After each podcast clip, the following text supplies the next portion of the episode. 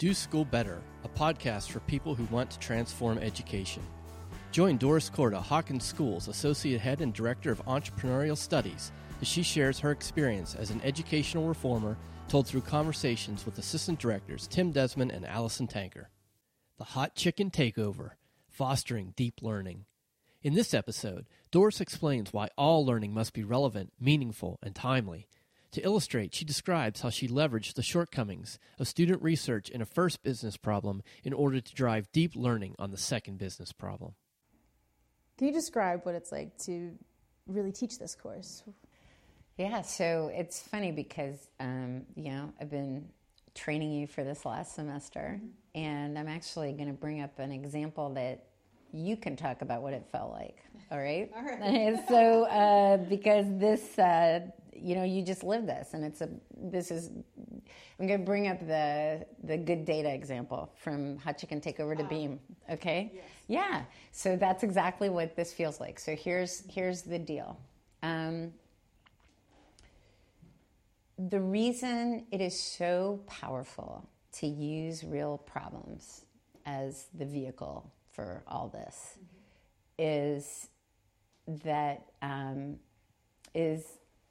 that every bit of learning is relevant and meaningful. Everything a student does in this course is clearly important for whatever they're working on. And as a teacher, that's where you live.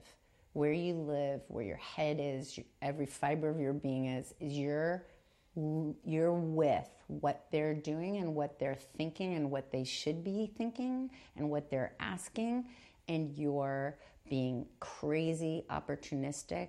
You're staying one step ahead at all times of them, of their thinking, and you're looking for those opportunities for crazy learning. And I'll give you an example and ask you to share parts of what you did there because you lived it and you can talk about what it felt like. So the first business this past semester was Hot Chicken Takeover. In my conversation with the CEO of the first business we're going to use, I have a line that I always use. With all of them, I say, it is my great hope that you get something out of this, that the students give you something out of this that's useful to you. I really hope so.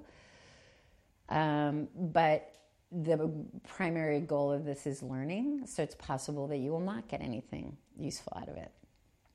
And I want to know if they're willing to do it even so.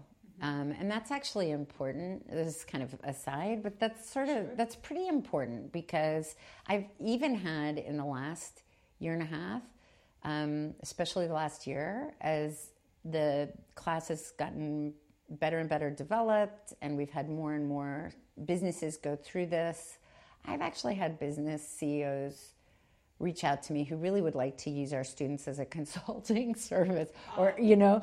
So Right. And it's really not about that, obviously. Right. Okay. So anyway, when I'm talking to the business that I'm thinking is going to be the first one, I add another line after that. I say also, because you will be the first business. And by the way, during that first business, 3 weeks or whatever that we spend, students are coming in with no background, nothing, no skills in this. They're drinking out of the fire hose as we're guiding them through learning all kinds of foundational methodologies. In your case, it is very probable that you will not get anything useful out of this. And the reality is, it's a really tough first 3 weeks for the students. They end up presenting to the CEO of that first business. They get through that and feel huge success, usually. I mean, they do, given how little experience they have, they come out with something that they're very proud of and they should be. And it's great, and they go into the next thing feeling wonderful, and that's awesome. But the reality is that a bunch of high school kids given a real business problem with 3 weeks to do it and no background don't typically come up with things that the business themselves wouldn't be able to. Yeah. Sure. So their presentations are pretty bad, actually. Right. And shallow. They're really shallow. They're really gruesome, actually, most of them. But that's okay. That's where they start. That's where they start. And as you've heard me say many times, the best way for someone on the outside to get a glimpse into what this class is about is if they come to all of those final presentations for each of the 4 projects, because you really see the growth by doing that. But anyway, so coming out of Hot Chicken Takeover, the students, as always, felt great about what they'd done. And it was a Friday, so they went into the weekend feeling wonderful, which is awesome, and did their reflections and did all their work over the weekend. And then they come in Monday, and they're going to feel ready to take on now business too. Now they've been through it once. They know what they're going in. They know what to expect. They feel better. That weekend, while they're at home feeling great, for the first time, because it's been such a hard thing. I know you remember that I called you. I called you on a Saturday, on Saturday morning, either Saturday morning or Sunday. I don't remember which, but one of those days I called you early.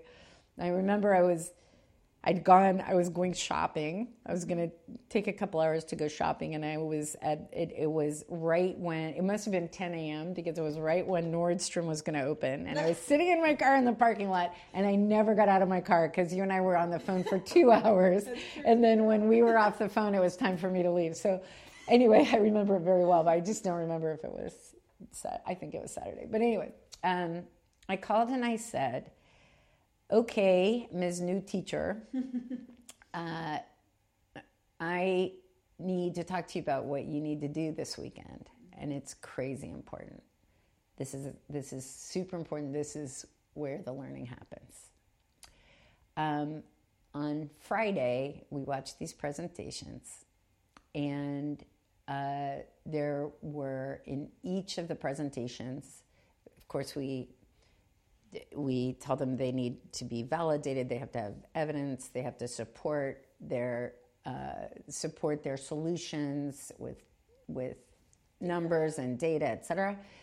I said we had really, really weak supporting data, to say the least. For example, in one of the presentations, and this is just one example that I remember. I could list many. One of the presentations, one of the teams made a major point of a recommendation with a beautiful pie chart. Yeah, that's exactly right, pie chart. And in small print down at the bottom of the slide, so that, you know, the pie chart showed, you know, overwhelmingly 88% or 80% or 90%. I think it was 90%. Blah blah blah. And then in small print down below, it showed that, because we told them they have to show what this is based on, it showed that this was based on a grand total of 10 survey results. Okay? And this was like key to their, okay. To their I said, so you have to, is an old-fashioned phrase, you have to strike while the iron's hot. You can't, this isn't something you can wait until Wednesday. You seize the moment. So they're coming in on Monday, and we're going to have a short amount of time to debrief and process the presentations and Hot Chicken Takeover and the solutions they came up with, et cetera, as we then go into Beam, right? Here's what we're going to do. We're going to have them first. They come right in the door the next week, and Jonathan from Beam presents to them. So Jonathan will present to them Biz 2, which is dental insurance, much more sophisticated problem, lots for them to figure out. And we are going to actually reflect on Hot Chicken Takeover immediately after Mr. Nutt leaves. So they're now, Beam, wow, this is going to be harder. They're put on their new teams, and we're then going to reflect on Hot Chicken Takeover. And when we do, we're going to we're going to have them discover for themselves that there's such a thing as good data and there's such a thing as bad data. And we're going to point out, we're going to have them realize, whoa, we just presented recommendations with beautiful slides, dressed well, clear voices to a CEO for him to implement in his business based on 10 survey results. Okay, and what that means. And they're going to be interested in learning about how to be analytical about these things, and get into some kind of technical meat when it comes to looking behind the covers when they do their research, and understanding things like what does standard deviation mean, and what does this mean, and what does that mean, and how did I suggest you do that? Yeah.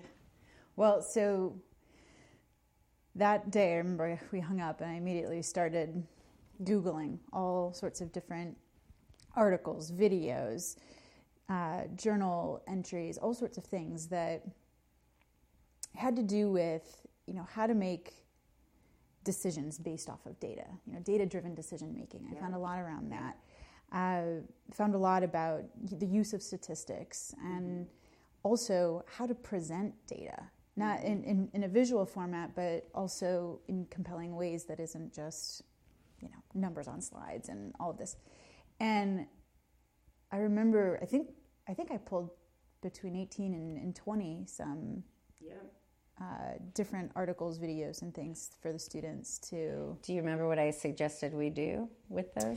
Well, and initially I think we thought we would give them all of them up front as a jigsaw, where they would pull them apart and, you know, divide them out amongst their team and then come back and discuss. But after we went through them together and realized how valuable all of the different elements were, we decided to split up the articles over the next week as homework assignments for them to really digest and reflect on. And even beyond that, what we did is we thought through right now, tonight, where's their head and which one would be most compelling. And the first ones that we gave, because I remember suggesting you look for some that are more academic and dense, but others that are stories, case studies about businesses that succeeded based on that, and businesses that failed based on that. And you did a great job of having a lot of good stuff, and then we went through together to pick the ones that were best.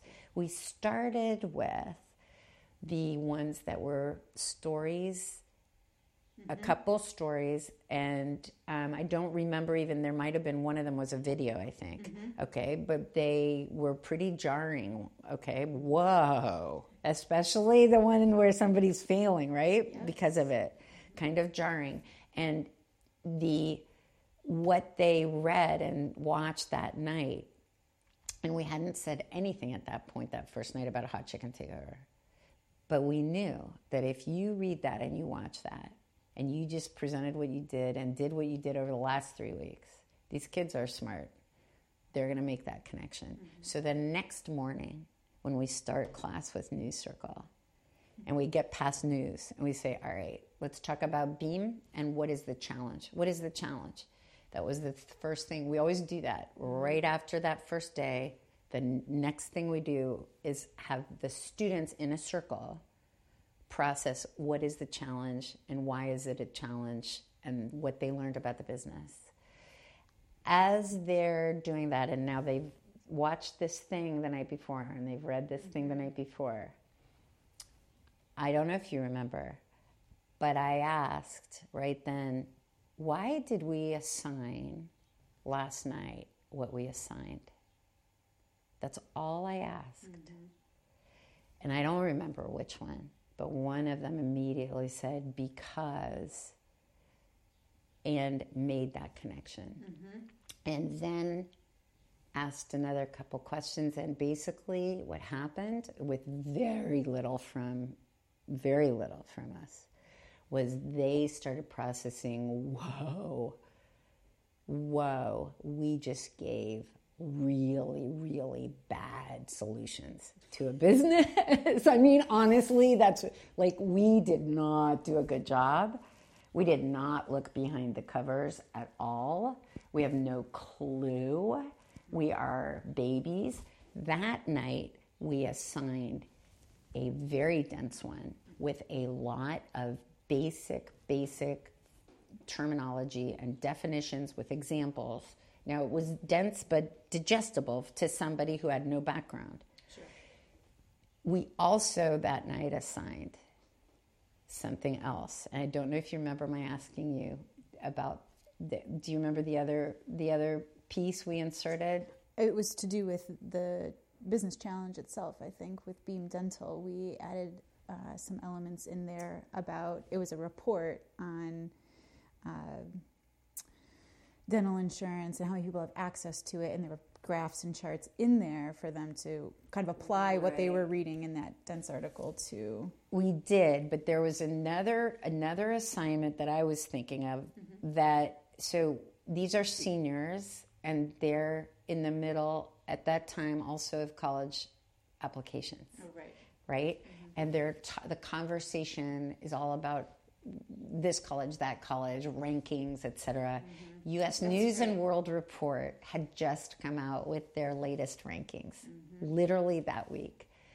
And in that mix that week, we assigned for them to tell us what, if you're a college, if what you care most about is your ranking on U.S. News and World Report, what is the easiest thing for you to change so that you can go up, bump your rating? And they all had to look under the covers of this report that was running their lives and running. I mean, it makes me crazy. All right. Mm-hmm. That whole thing, they had to look under the covers, and some of them figured it out. Some of them didn't, but what they did in News Circle the next day, when I asked, so if you're NYU and you're worried about your ranking slipping, well, first of all, I said, why does your ranking matter? How do you think it matters? And we talked about why the ranking matters, what the implications are, I said, so if your NYU's dean of whatever, college president, and do you care if your ranking slips from 6 to 12. Oh yeah, that would be, but might you even feel like your job is threatened by the U.S. News and World? Yeah. So if you wanted to make sure it stayed up there, what is the easiest thing? Or you wanted to move it up, what's the easiest thing? And several of the kids said, oh, you have to get more students to apply so that you can reject more, because selectivity is the only thing that really of all of those is easy for you to, I said, that's right. So when you're getting marketed to by schools that you don't think you actually could get into, why do you think that's happening? Anyway, it was really interesting. So what did you come out of that with as a teacher? I think that was about day 2 or 3 into this series of articles. And I remember the last night when we sent the final set of articles for them to read, and into that 4th day then in News Circle, I remember I physically felt it. I felt the shift happening. I honestly think it was probably the most dramatic shift all semester that led to them diving into this second business challenge in a much different way than they had the first. I remember I was nervous. I was like, but Doris, they're not going deep enough. They're not, I mean, this first one, they're not going to have anything to tell them at the end. And to then watch, literally 3 weeks later, them come in the door to talk to the CEOs of Beam Dental and overwhelm everyone with the amount of data and research that they really had done to not only understand what the heck dental insurance is about, the access levels to that, and then how some specific consumer products could potentially be preventative care. So, I mean, they did all of this research, but as well then used a lot of data that they had found and gone out of the building to retrieve, to really validate what they then told the business. Yeah.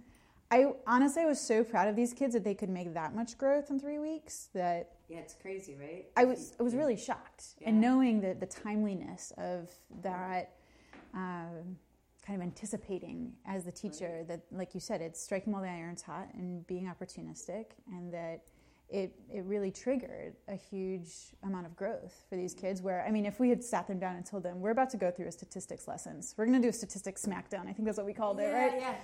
If we were to do that, they would have never... Well, it would be like a regular statistics course where you sign up for a statistics course, you come in every day, but it doesn't... You do what you need to do to get your grade. Maybe you're intrinsically interested in it, although maybe you're not. Mm-hmm. Every student in this class understood why it mattered to learn that stuff. So did they come out of this semester with the full course equivalent of an AP statistics class? Of course not. But do they have a baseline understanding? Yes. And more important than not, do they have an appreciation for the importance of statistics? Do they get that if they need to learn it, they can learn it and figure it out? Yes. And will they be doing quality thinking and quality work with anything that they're analyzing from now on? They absolutely will, and they won't kid themselves that, oh, this is good enough because I think it. So that really, this example that you went through, that's what it feels like to teach this in a way to get really crazy good learning to happen, even if things like statistics. For more information and resources, go to DoSchoolBetter.com. Podcasts created by Tim Desmond, Doris Korda, and Allison Tanker. Produced by Tim Desmond.